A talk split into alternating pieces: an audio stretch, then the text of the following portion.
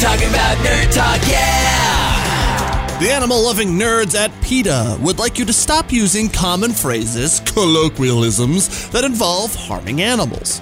Rather than just being jerks and telling you what not to say, they've actually offered some alternatives. Instead of kill two birds with one stone, you could say feed two birds with one scone.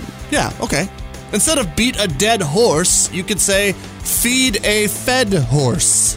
Yikes. And my actual I actually will probably start using this. Instead of bringing home the bacon, you could say bringing home the bagels. I think whoever wrote these was very hungry. Cool. In rampaging robot news, a robot at an Amazon facility went all kung fury on a canister of bear mace, one of the billion products you can buy on Amazon.com. It punctured the canister, and dozens of people had to be rushed to the hospital, some in critical condition. That sucks. Thankfully, the bears that work at that facility are already hibernating for the winter and were not impacted.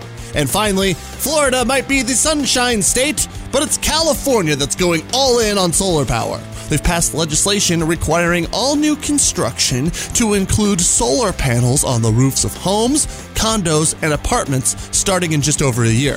This is smart. That's smart. They're preparing the infrastructure for when the robots take over. Your life shall be spared. Good, good, good. So, what should we call Florida now? Like America's floppy wiener? Talking about nerd talk, yeah!